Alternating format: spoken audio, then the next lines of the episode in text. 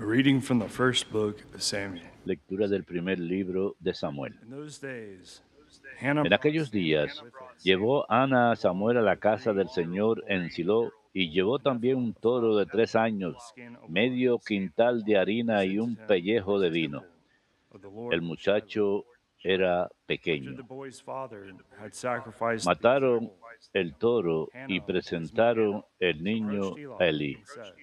Ana dijo, Señor mío, por tu vida, yo soy la mujer que estuvo aquí en pie junto a ti, suplicando al Señor. Por este niño suplicaba y el Señor me ha concedido lo que pedía. Por eso yo también se lo cedo al Señor y quedará cedido al Señor mientras viva. Y adoraron allí al Señor.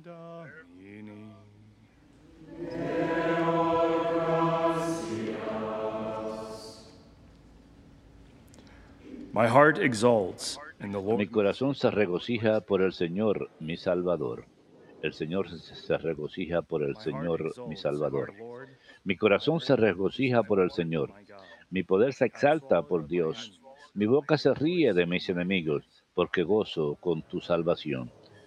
Mi corazón se regocija por el Señor, mi Salvador. Se rompen los arcos de los valientes, mientras los cobardes se ciñen de valor. Los hartos se contratan por el pan, mientras los hambrientos engordan. La mujer estéril da a luz siete hijos, mientras la madre de muchos queda baldía. Mi corazón se regocija por el Señor, mi Salvador.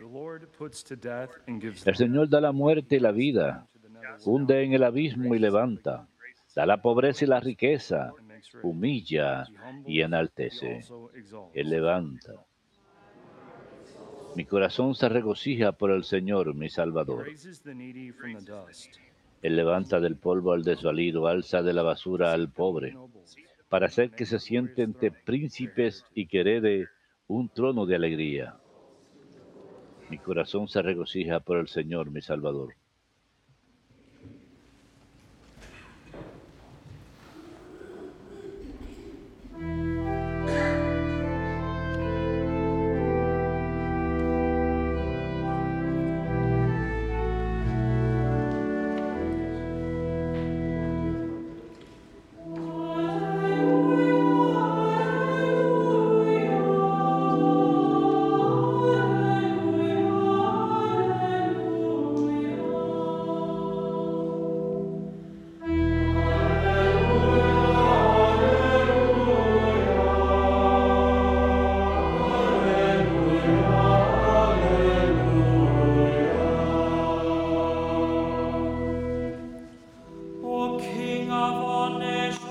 Rey de las naciones y piedra angular de la iglesia, ven y salva al hombre que formaste del barro de la tierra.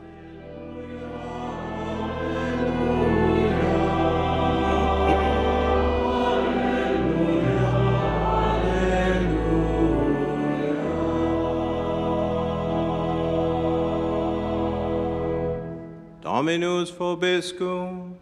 Et cum spiritu tuo. Lectio Sancti Evangelii secundum Lucam.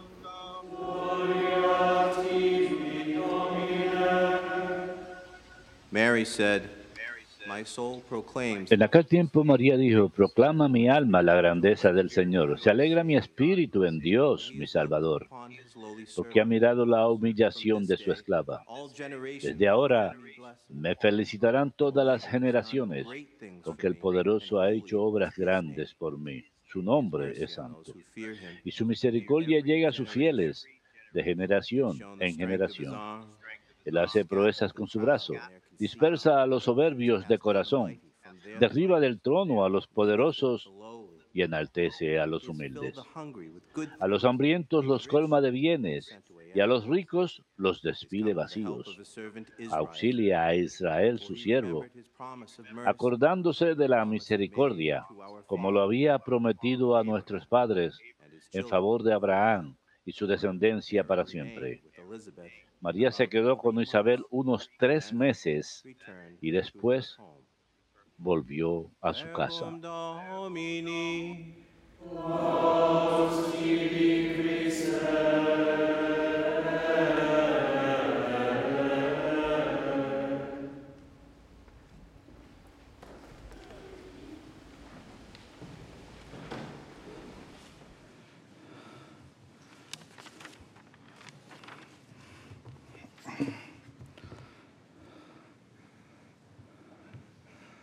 Our Blessed Mother is Nuestra Santísima Madre es modelo perfecto de cómo vivir en la fe y cómo vivir la palabra de Dios. Y el día de hoy lo vemos en su Magnificat o en todo el contexto de la visitación, porque ahí María, quien cree la palabra de Dios, quien conoce la palabra de Dios, confía en sus promesas. Y lo que vemos en ella es que ella es verdaderamente bendecida como resultado de lo que ella cree y sabe. Así que aquí, como vemos, la Santísima Virgen María, en este pasaje del Evangelio, ella está rindiendo alabanza al Señor, exaltándola. Mi alma glorifica al Señor y mi espíritu se llena de júbilo en Dios mi Salvador. Aquí en estos pasajes, María, en eh, la visitación, ella está en el amor de Dios, está llena de caridad, como el ángel Gabriel dice meses antes, Salve María, llena de gracia. Y en esta visitación con su prima Isabel, ahí vemos el amor fluyendo, que incluso al sonido de su voz, el bebé en su vientre salta de alegría. Imagínense eso. Aquí tenemos a la Santísima Virgen entrando en amor. Y luego tiene ese encuentro con Isabel. Isabel dice que ella es dichosa, we look at the word blessed, of course it means bendecida. Por supuesto, esa palabra bendecida significa alguien que es dichosa, está llena de favor, que se regocija. Y María es alguien que cree la palabra de Dios, conoce la palabra de Dios, ha estado estudiando la palabra su vida entera. Y al conocer la palabra, ella sabe que es la madre del Salvador y que lo que los profetas habían proclamado habría de cumplirse y que esta bendición es felicidad. Ella es verdaderamente feliz, pero lo que viene de la mano con ello no es lo que nosotros siempre percibimos como bueno, porque ahí la tenemos, Madre de Dios, pero al saber lo que los profetas habían dicho, que Él será el Salvador, Él será suscitado, que salvará a todo Israel. Luego, cuando examinamos de cerca algunos de los demás salmos los profetas, que ese Salvador habría de sufrir. Así que ella, sabiendo todo ello, sabiendo lo que le esperaba a su hijo y lo que le había de suceder a ella, como resultado de ser la madre de Dios, de que habría, por supuesto, enormes alegrías, pero también tristezas. Pero ella es capaz de caminar en la fe. Ella no está tan preocupada por los dolores. ¿Qué me sucederá? No se pregunta eso, no cae en el temor, porque ella sabe verdaderamente, al vivir la palabra de Dios, sabe que Dios está verdaderamente con ella. E incluso cuando ella camine por la cañada de la sombra de la muerte, que Dios estará con él, que su callado es fuerte, que todo lo que ella encuentre en el camino, ella puede acudir a la palabra. Y más adelante se diría que ella meditaba esas cosas, meditaba la palabra de Dios.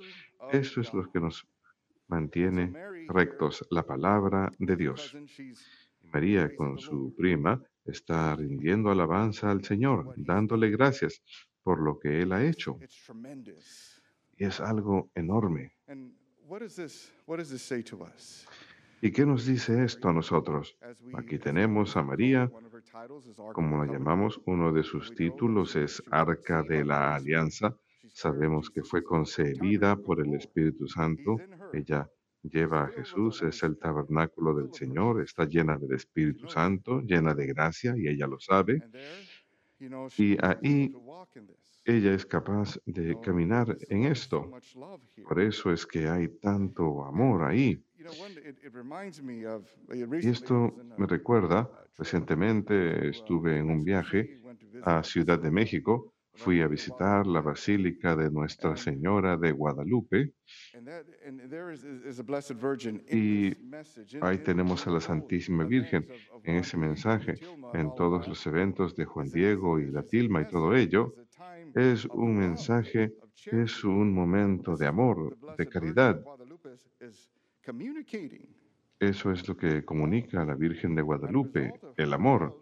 Y como resultado de su amor, ahí tenemos a este joven hombre nativo, o bueno, disculpen, no era tan joven, tenía,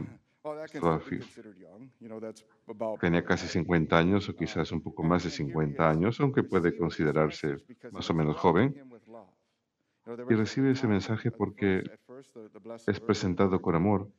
Al comienzo, cuando la Santísima Virgen se le apareció, le dijo, tienes que decirle al obispo, que construye una iglesia para el Señor. Regresa y súbitamente le dice, regresa, tengo algo para ti. Su tío está enfermo. Él dice, no, tengo que buscar un sacerdote para mi tío, Juan Bernardino, así que tiene que cruzar la senda por donde había visto a la Virgen en Tepeyac, así que en lugar de tomar la misma ruta alrededor de la colina, va por la parte de atrás para que ella no lo vea. En aquellos días, entre su pueblo, Juan Diego, los nativos en aquel entonces, los indígenas, sentían que los dioses siempre iban a estar dando la cara a un solo sentido y era el este y que no se daban la vuelta. Pero aquí la tenemos. Él está tratando de ir a sus espaldas, pero ella es una madre buena y santa. Tiene ojos en la espalda como muchas madres. Saben lo que sus hijos siempre están haciendo, tienen esa intuición. Así que ella se da la vuelta y lo ve y lo llama. Inmediatamente él siente miedo. Su pueblo, su clan, de su tribu, pensaban que los dioses eran castigadores, que venían a condenar, que venían a traer juicios severos, así que siempre tenían miedo de los dioses. Estaban atemorizados. ¿Qué me van a hacer? Pensaban ellos. Inmediatamente él piensa que me va a hacer ella. Ella le habla con mucha ternura, con mucha misericordia y compasión. Le habla, esto consume su corazón. Y entonces sabemos que ahí ocurre el milagro. Aquí tenemos a la Virgen de Guadalupe que está embarazada con el niño Jesús, muy, de manera muy similar a la visitación, llena de amor, caminando en el poder del amor de Dios, llena de gracia. Para nosotros, vivimos en este mundo, nos enfrentamos a muchas cosas. Pueden ser tiempos de desafío, pero no podemos perder la fe a causa de los tiempos o las estaciones o las cosas que veamos en el mundo. Buscamos los ejemplos de la Santísima Virgen y los demás santos. ¿Por qué fueron tan capaces de estar llenos de alegría? ¿Por qué fueron capaces de caminar en amor? Porque ellos acudían a la palabra de Dios. Sí, María es el primer tabernáculo del Señor. Ella es templo del Espíritu Santo, lleva a Cristo nuestro Señor. Y después ella es la esposa del Espíritu Santo cuando el Señor nace, llena del Espíritu Santo. Nosotros que somos bautizados, cuando el amor de Dios ha sido vertido en nuestros corazones, le pertenecemos a Dios. Como San Pablo dice en la carta a los Corintios, nos convertimos en templos del Espíritu Santo y recibimos gracia para ingresar en la vida de Jesucristo, para vivir como Él. Pero sin embargo, cuando llegan los momentos difíciles, las tribulaciones, ¿qué hacemos? Nos damos por vencidos, nos preocupamos, puede que preveamos algo, o están prediciendo o un declive económico, o están diciendo que hay un mal tiempo, una mala tormenta que se acerca o que se- hay enfermedades. Nos entregamos a las malas noticias, nos llenamos de temor. Pero la Santísima Virgen que conoce la fe de su Hijo, ella no teme, porque ella sabe que Dios ha de proveer, porque ella conoce la palabra y cree. Así que para nosotros, eso es lo que necesitamos saber también. Necesitamos estar en las promesas de Dios, en su protección, en su fidelidad, y que cualquier momento difícil llegue, Él proveerá la gracia en momentos de necesidad. Y como dice en su tiempo, Él hace hermosas todas las cosas. La Santísima Madre, la Santísima Virgen, sabe esto y camina en ello. Y ahora, para nosotros, nosotros también rezamos para que podamos tener la gracia para caminar en esa fe sobre esta tierra. Así nos volvemos santos. Por supuesto, al igual que los santos, ellos sentían temor, ellos se preocupaban por las cosas, pero no permitían que ese temor los venciera. Y a pesar que algunos de ellos, como escuchamos con los mártires, tiemblan en camino a su muerte, a su ejecución, sin embargo confían en el Señor y Dios provee la gracia. Así pues, con todo esto, Él hará lo mismo por nosotros cuando creemos. Y si tenemos problemas para creer, recordemos que en las Escrituras había un hombre cuyo hijo estaba poseído por un demonio y nadie era capaz de expulsarlo y tiene problemas para creer. El Señor le dice, cree. Y no está totalmente convencido. Él dice, ayúdame a creer. Y el Señor le ayuda y cura a su hijo. Y así es como podemos acudir a Dios. Podemos pedirle a la Santísima Virgen sus oraciones. Y ella que nos da, nos dará amor. Van a escucharnos, van a ayudarnos. No tenemos todas las respuestas, pero cuando vamos a Dios, Él nos muestra cómo creer. Tenemos buenos ejemplos. Así pues, hermanos, Estamos llegando a un tiempo cuando vamos a celebrar el nacimiento del Señor. Es un tiempo de espera, de bendiciones, de gracia. Aquí, en este Magnificat, María está rindiendo alabanza a Dios. Ella sabe lo que va a pasar, lo que va a ser proclamado más adelante en las Escrituras. Su Hijo va a venir el Salvador del mundo y ella está alabando al Señor. Así, igual con nosotros, salimos y hacemos la obra del Señor y sufrimos por Él, permanecemos fieles y podemos rendir alabanza a Dios porque ha hecho una gran obra. En este Magnificat, en nosotros en la vida religiosa, en el sacerdocio, rezamos todos los días la oración vespertina.